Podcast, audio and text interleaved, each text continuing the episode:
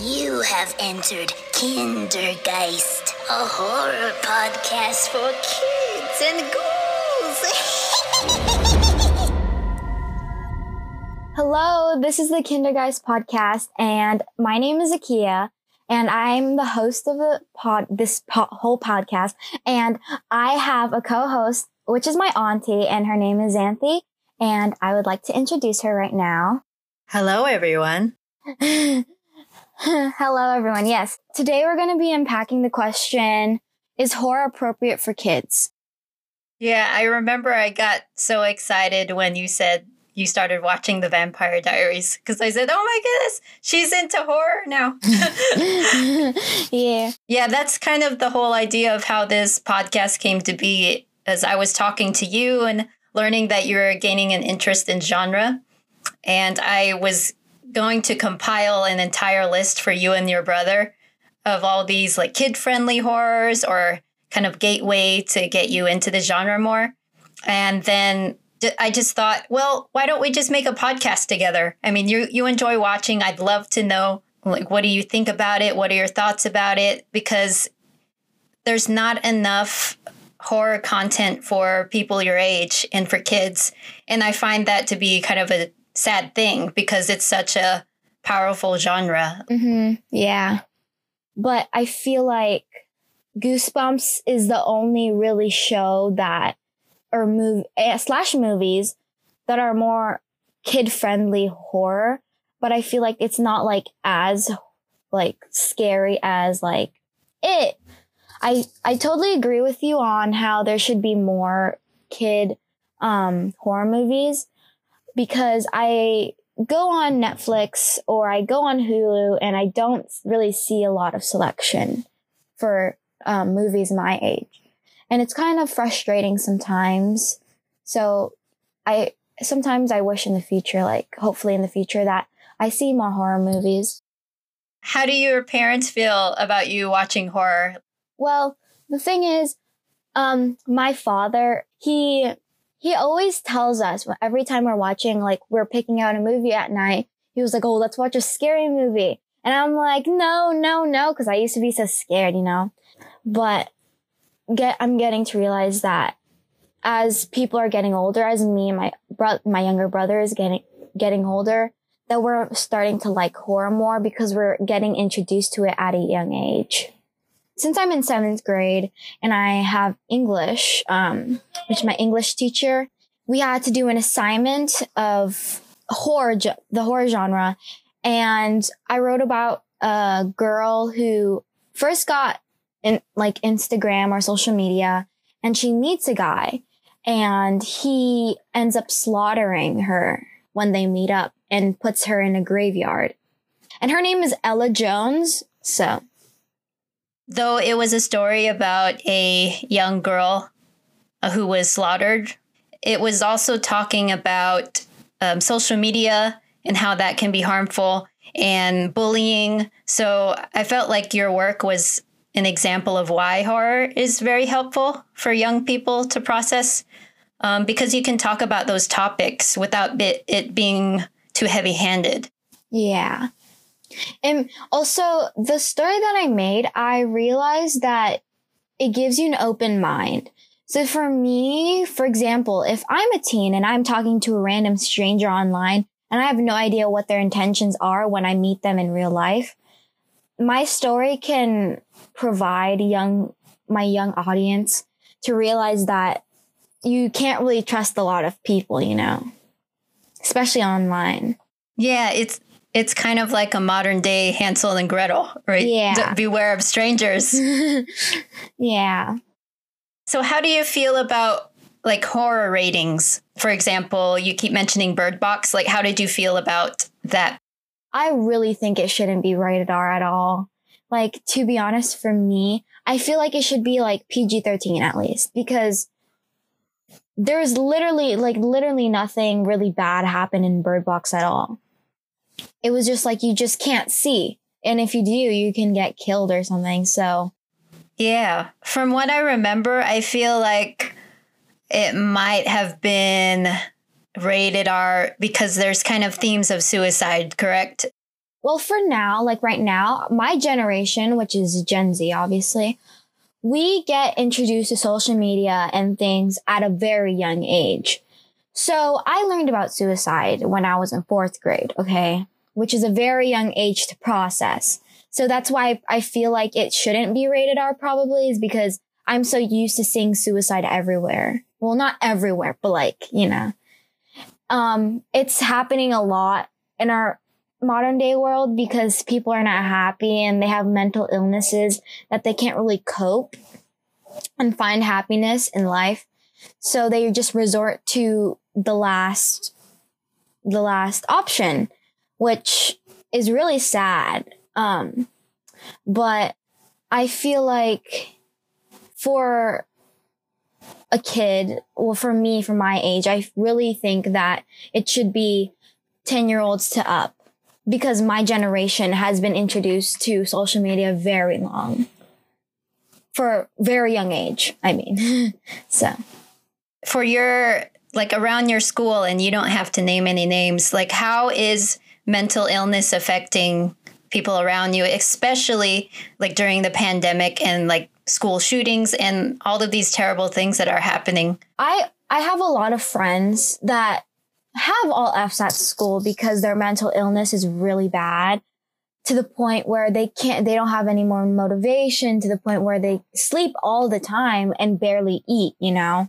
It's because of school be during this pandemic. My school is a middle school and high school, you know? And I feel like mental illness and how people are sad at school, or if I see someone fighting, I think that's normal now because of what's surrounding me and how people made it normal. And I don't think that's normal at all. It's just the fact that people are so like lazy now that they don't want to be like, oh, it's okay. Like, you know, like they just want to be like, it's okay. Like, I don't really care, you know? Like, if you could talk to the faculty of your school or the people that run your school and the, and you're and say it sounds like you're very um, just done with how like apathetic they are about everything what would you say to them what would you recommend to the adults if you're talking specifically during this pandemic i feel like the teacher shouldn't be so forcing you know because you can be going through something at home at the same time you can't turn in this work because what if you're like something's going on at home and your teachers blame you and that affects your grade, you know? And what if you're not eating because of how society is on social media? There's so many sides to everything. And I feel like teachers force things on kids and they force due dates every time. It's always for during the pandemic, it's always due at 11, due at 11:59 due at 11:59 all the time, all the time for assignments. And it's frustrating because you're so tired of always doing assignments. You're not really learning anything. You're just doing the work because you have to get a good grade to impress your parents, you know? Mm. Yeah, and, there's so. Mm-hmm. Oh, go ahead. Oh, I was going to say that's like what I would probably tell them to like actually try and engage with the students and try and understand what they're going through first before you actually force something on them. You know? I feel like a lot of adults, and maybe this is unintentional, a lot of adults look at younger people and don't acknowledge what they're going through because they kind of pass it off as, oh, that's just growing up. That's just being a kid. And with no respect to your boundaries.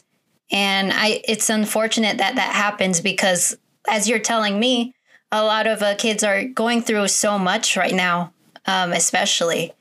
So, I mean, that's that's its whole horror genre in itself. You know, is like growing up. Exactly. Yeah, growing up and like going through school is terrifying, and I feel like that's one of the most terrifying things we experience as people. Yeah. I also wanted to add that certain aspects for Gen Z right now, my generation, well, like the generation I'm in, are, I feel like we're a different generation than anyone else because some of the parents that have Gen Z kids don't understand, understand some things that we're going to, through. like they would be like, if I, for example, if I tell someone, like an adult, that I'm getting, I'm always getting frustrated, or if I have anxiety, and they're just like, shake it off, like shake it off, like it's gonna be okay, you know? It's like you really don't understand because like Gen Z is actually, um, how do I put this? A very, very sad generation actually because you're, we are going through so much as kids. We're getting introduced to social media very young. We're getting exposed to very, a lot of mental illnesses. No adult, no adults really understand us. They don't like, they don't really like let us speak, you know, like they don't let us explain how we feel. They just think that, oh, I've been through this before. You're going to get th- through it. It's like, we don't know. We can't, we're not going to go through the same thing because we never were in the same generation as each other. It's so different all the time, you know? I feel like that's, that's the horror for me because people just need to understand. The parents don't learn how to understand the child sometimes like you some people are scared to tell their parents how to how they feel because they don't know how, if they're going to judge them or say something that would be like oh just shake it off you know? It'll be okay.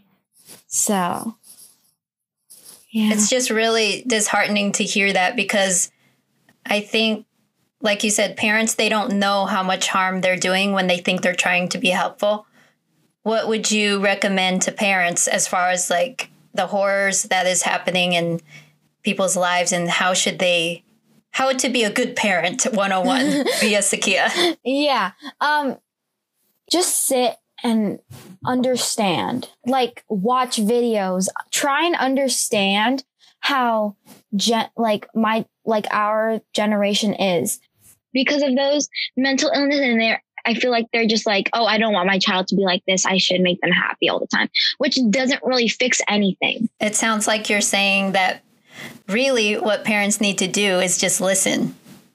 Listen to your kids and respect what they say.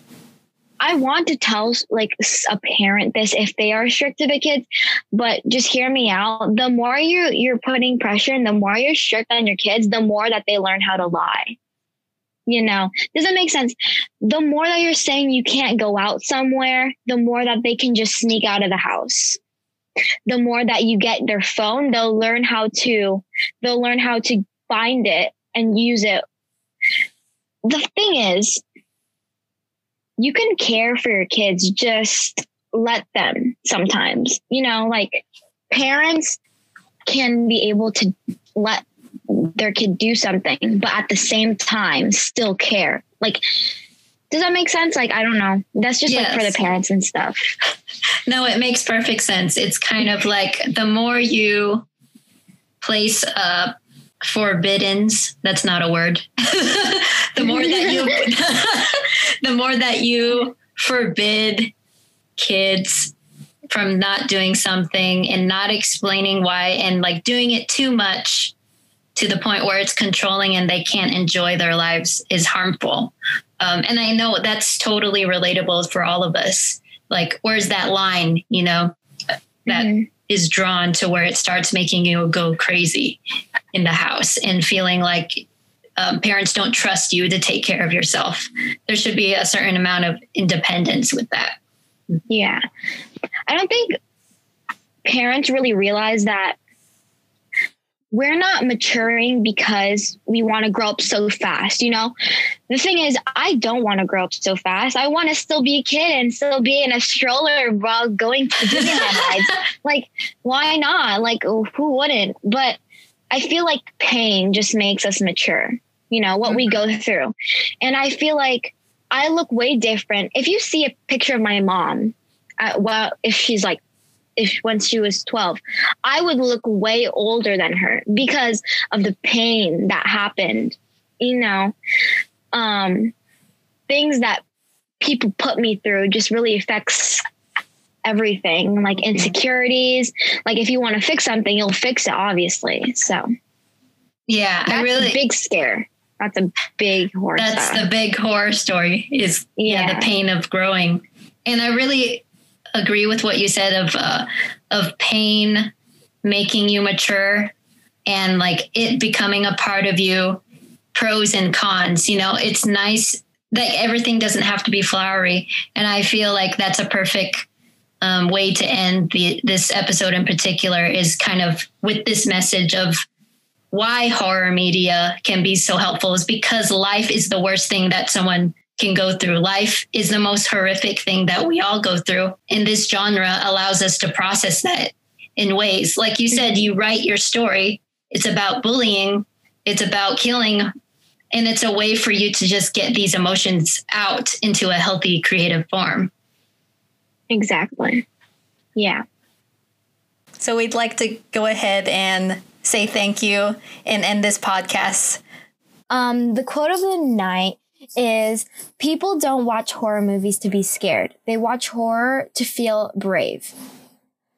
Unsure who's I'm unsure who said it, but Steph it's Stephen King or um Roger Corman. So I'm Yeah, that's one of my favorite quotes. It's really beautiful. Yeah, I feel like yeah, you're you're br- you're really brave if you do watch horror, and I feel like back to the first question ever from this podcast: if is horror good for children? And I would have to say yes. What about you? Yes. Oh, definitely. Amen. Based on all of the conversation that we just had. Yeah, but the number one horror about horror is like just life in general. That's why you have to have limits to certain independence. That's why you should have you should have freedom and you should have fun. That's because if it, you didn't have any independence, freedom or fun, then that's like big horror right there. That's a big scare because you wouldn't really have anything at all, you know. Absolutely. Yeah. Okay. So thank you so much. We'll we will be back next week with another um we're we're doing something different every week. So um please subscribe and add us on Instagram, Twitter, uh and search Kinder Guest Kindergeist Kindergeist. Kindergeist. Um and please remember you are loved and you are a baddie. And remember you you and remember to always live on the fright side.